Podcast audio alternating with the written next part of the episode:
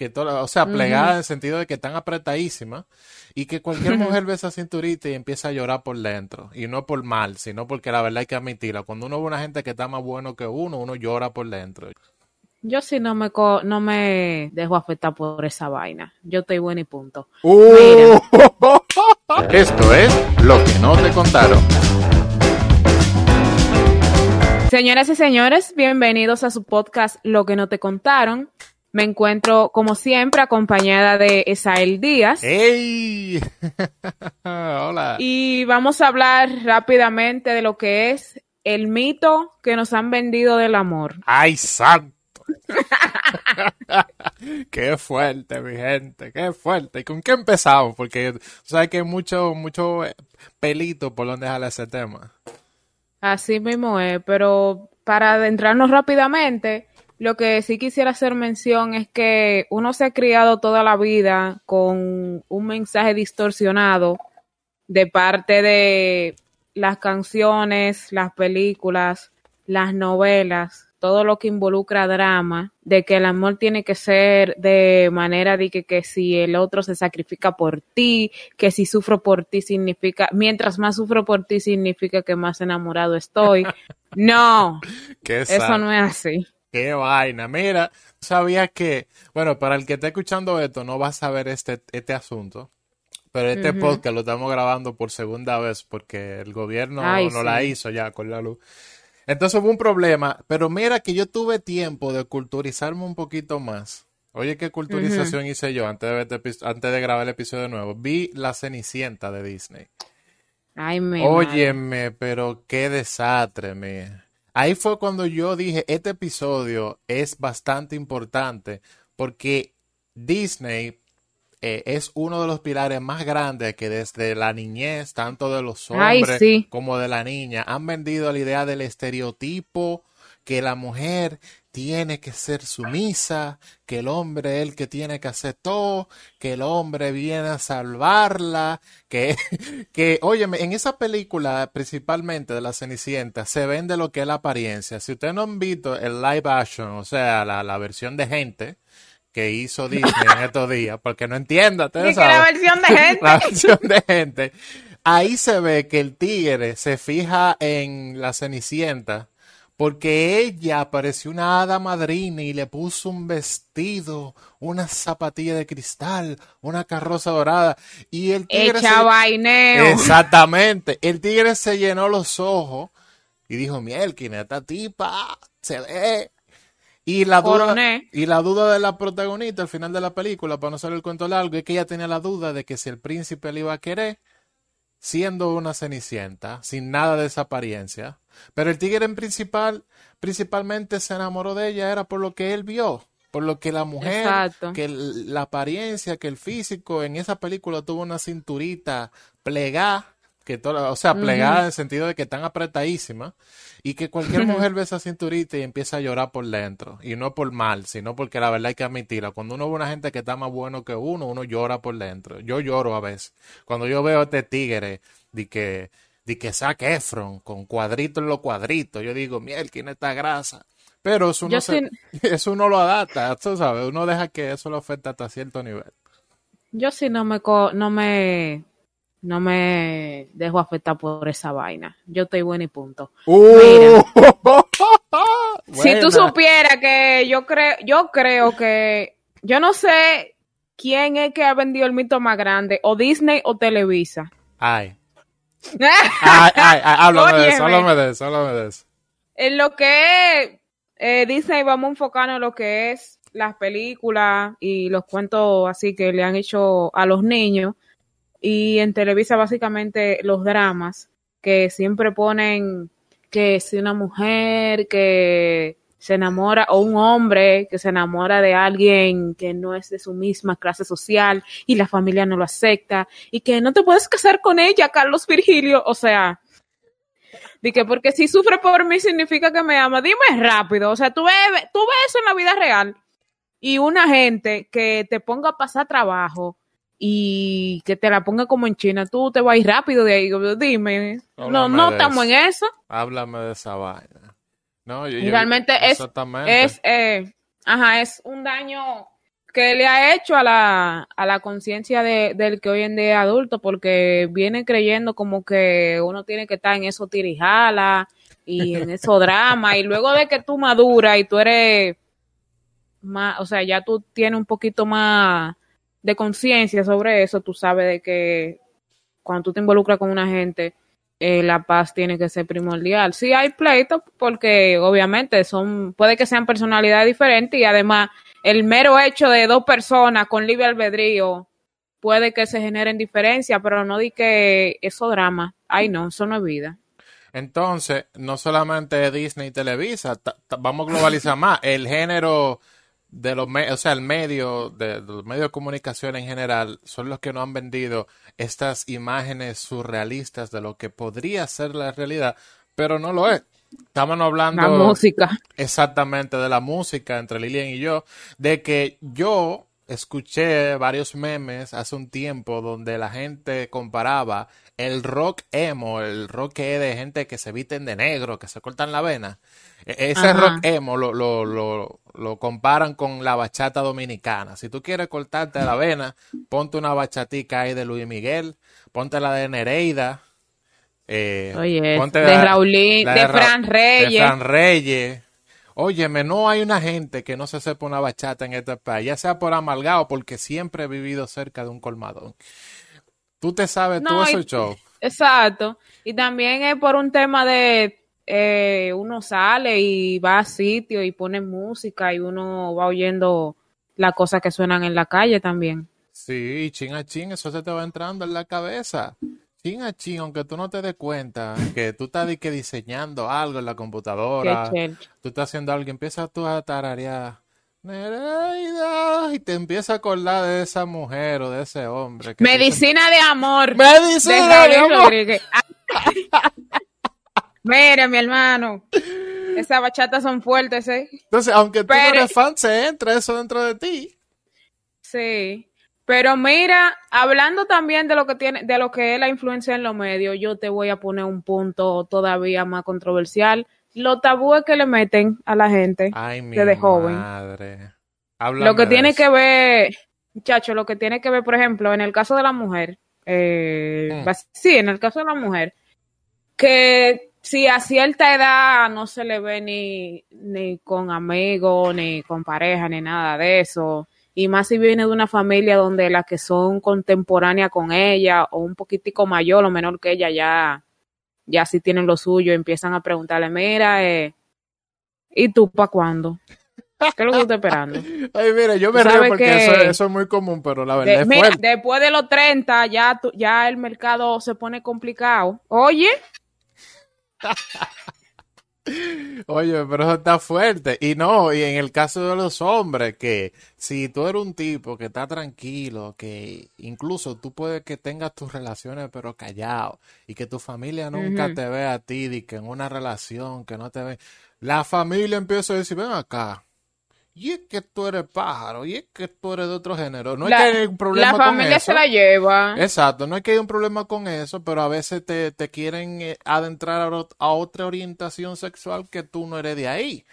O sea, claro. entonces, eh, eso no, no debería de, ser así, de tú presionar a una gente por lo psicológico, pensando que, que atacando a esa persona, por un lado y que donde supuestamente más le duele, esa persona va a terminar haciendo lo que tú quieres. Tú no, tú no funciona así. Entonces, estos tabú, mi gente, son más un callo en el pie de la moral de nuestra mente. Me fue en el cuerpo entero. oye, oye, qué frase. Dale, que me gustaría mencionar otro que es también bien complicado. ¿Cuál es ese? ¿Cuál es? bien difícil. Que no sé si lo hemos mencionado en temas anteriores, me parece que sí, o si no, eh, no importa, pero se ha visto como que la soltería o el tú no tener pareja, como que ya eso denota que hay algo malo contigo. Tú sabes la veces que yo he escuchado, pero, pero tú te ves bien, eh, tú eres bonita, tú eres agradable, porque tú no tienes pareja, no tengo pareja. Y lo he escuchado no solamente, no solamente con relación a mí, sino cuando ven una mujer que es más o menos bonita y le dice que, hmm, algún, algún problema tendrá tú. alguna loquera tendrá tú que no. Pero que eso no tiene nada que ver. No tiene nada que ver. También lo he escuchado de eh, eh, con relación a algunos hombres que, que lo ven que si muy, ¿sabes? Eh, estos hombres que llaman la atención, que se ven bien y, generan su dinero y cosas. Sí. Y que están solteros. Que tan solteros. Hmm. Porque hmm. por lo general ya cuando llegan a cierta edad con esa característica ya están hasta casados y con muchachos. Bueno, que eso tú sabes. Yo puedo decirte, mira, y puede, puede que genere, puede, lo que yo voy a decir puede que genere un poco de, de controversia, no sé. Hmm. Pero, por ejemplo, yo tengo 25 años, voy a cumplir 26 a mediados de año, Dios mediante. Atento, escuchen, mi gente, aprovechen.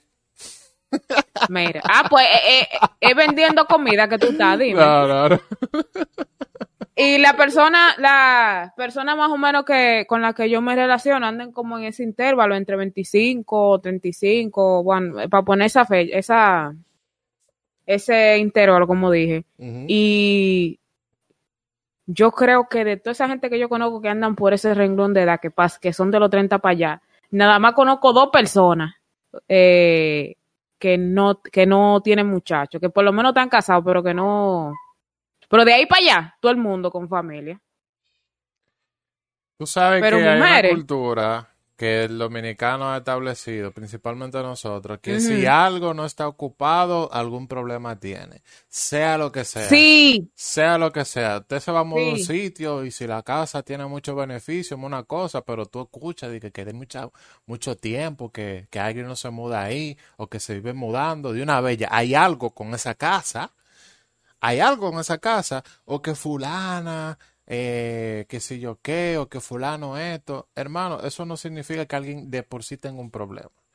Quizá que usted, quizá esa persona ha vivido rodeado de tabúes que lo que han sido Que el dueño de la casa se murió ahí, nadie ha querido mudarse. Exactamente, ¿no? Que, que quizá la situación a la persona ha vivido rodeada de esos tabúes y han hecho que las personas que quieren adentrarse han salido corriendo. Sí. Entonces. Eso es, eh, realmente es así.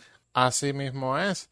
Y, mira, eso para que tú veas que a veces, mira, mira qué irónico, a veces el problema no lo tiene uno, sino las personas que lo rodean.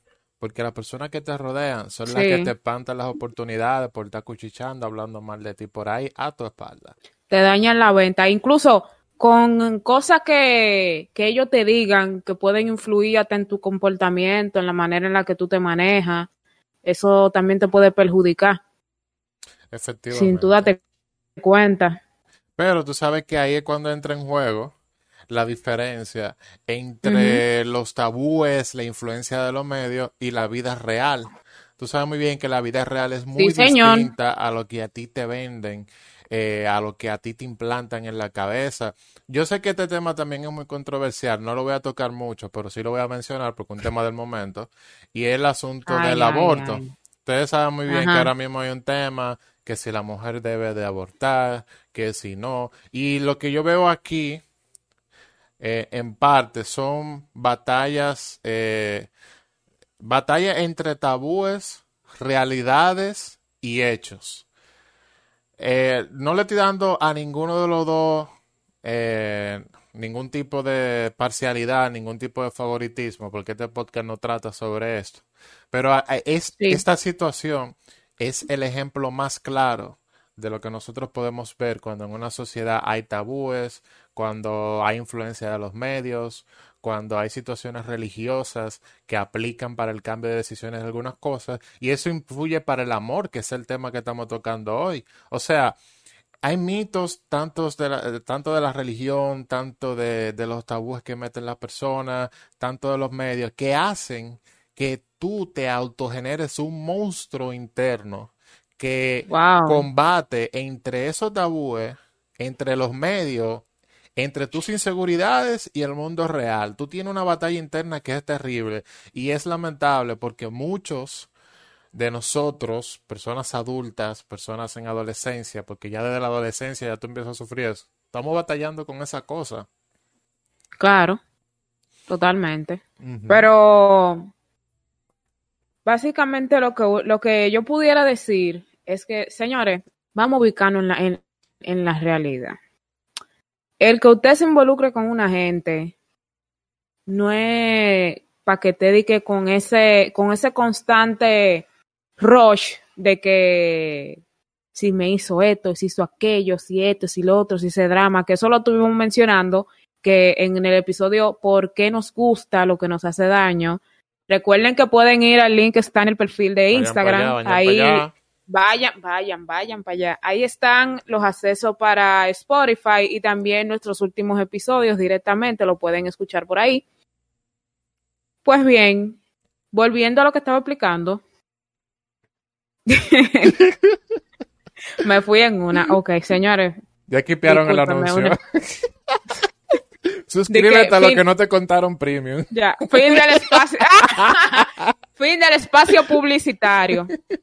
Usted tiene que saber que ya llega un momento de la vida cuando uno empieza a madurar, a tomar conciencia de todo lo que le rodea y sabe que si quiere tener una relación, no, no va a tapar en ese drama de que me involucro con alguien que sé que me va a dar agua de beber. ¿Pero por qué? No, es un reto, pero yo sé, yo sé que yo lo voy a lograr está bien que usted tenga su, su actitud de, de, optimismo y cosas, pero todo tiene un punto, o sea, no hay que, no hay que matarse por una gente que al final no vale la pena, ni le va a dar ese, ese puesto que usted se merece. Y todo por tal, sé que a veces hasta, hasta tú, tú analizas y tú te das cuenta que cuando viene a ver hasta un capricho era o simplemente tú tenías una idealización muy grande con esa persona. El mundo es real, no es para que tú le caiga atrás a alguien que tú entiendes que está fuera de tu alcance. Y no me gusta utilizar este término porque eso sería como eh, una forma de automenosprecio. No sé si el término se puede aplicar. Autodesvalorizarse. Pero, wow, autodesvalorizarse. Pero que la vida no está para complicarse, la vida no está de que para estar en esa en esas situaciones que no son agradables. Le voy a regalar una frase. Escuchen esto heavy para que lo guarden, para que tiren puya en estado de WhatsApp. Ahí va. Si usted sabe nadar, no viva ahogándose en un vaso de agua por una persona. ¿Cómo usted sabiendo nadar en la vida real, usted se mete un río a tirar brazos, se va por una playa, se mete para lo hondo y en la, y en la vida suya usted ahogándose en un vaso de agua por una persona? Y, esa vaina, mijo. Aprenda a nadar en su mente Sumérjase en el vaso de agua, encuentre el fondo y después que usted encuentre el fondo, suba a la superficie y sálgase de ahí y sacúdase. Claro, ponga los pies bien puestos sobre la tierra, sepa que en el mundo real una gente simplemente porque tú le digas que a ti te interesa, te va a, corresponder. Si te corresponde, bendito eres o bendita eres entre todos los seres humanos. Amén. En el mundo real, una gente no va a dejar a su esposo o a su esposa para meterse con usted. Y si lo hace, embálese de ahí. Exacto. Porque le, pueden hacer lo mismo. Exactamente, exactamente. Mira, y a los foques, disculpen que eh, estoy aquí mencionando cositas. Él tiró un estado que me dio mucha risa en estos días. No, fue exactamente así como lo voy a decir, porque no me acuerdo bien, fue una ojeada que pero fue de que conociste a la tipa eh, o al tipo en una discoteca bebiendo y se fue contigo teniendo su mujer y aún así tú dejas que el tipo o la tipa salga por ahí a beber. Mira, yo vi eso. Y yo quise comentarle al que subió eso, pero imagínate, eran de esta gente que tú le hablas y por ahí María se va. Pero de eso, eso, yo entiendo que en parte tienes razón y en parte no, porque, ok, si así fue que tú entraste al meneo, que sé yo qué, pero tú estás, es, eso es como, yo lo veo como la, la frase que dice el ladrón juzga por su condición. Mm. Sí, porque a ese cuento tan media, tú dices que ella, que ella te lo vio estando borracha, pero ¿quién fue que escuchó ahí? Exacto. Porque fue ella y se te sentó ahí. Mi papá, toma, güey. Dije, mira, quiere agua. No, no, no, como que quiere agua. Ok, quiere, toma. Ajá, fue así. Bueno, ella andaba así en la vida. Bueno, bueno. O tú te, o tú te pusiste de, de, de, de carnívoro. Ahí, faltan datos. Ahí que está, mi gente. La realidad, el mundo real, versus lo que la gente se hace en la cabeza, versus los tabúes, versus la influencia. Versus lo que nos cuentan. Exactamente. Sí, señor. Yo creo que con esto podemos finalizar el tema de hoy, mi gente. La verdad, me he divertido mucho y creo que Lilian también haciendo el episodio del día de hoy. Recuerden que nuestro contenido por segunda vez se lo voy a mencionar, está disponible en Instagram. Estamos subiendo algunos episodios de semanas anteriores a IGTV. Estamos subiendo reels, estamos subiendo posts, estamos interactuando con ustedes y también nos encontramos disponible en todas las plataformas de podcast. Así que ustedes saben, síganos como lo que no te contaron. Episodios disponibles todos los domingos a las 8 de la noche. Así que Lilian, un placer. Nos vemos y nos escuchamos en el próximo episodio. Hasta la próxima y chao, chao.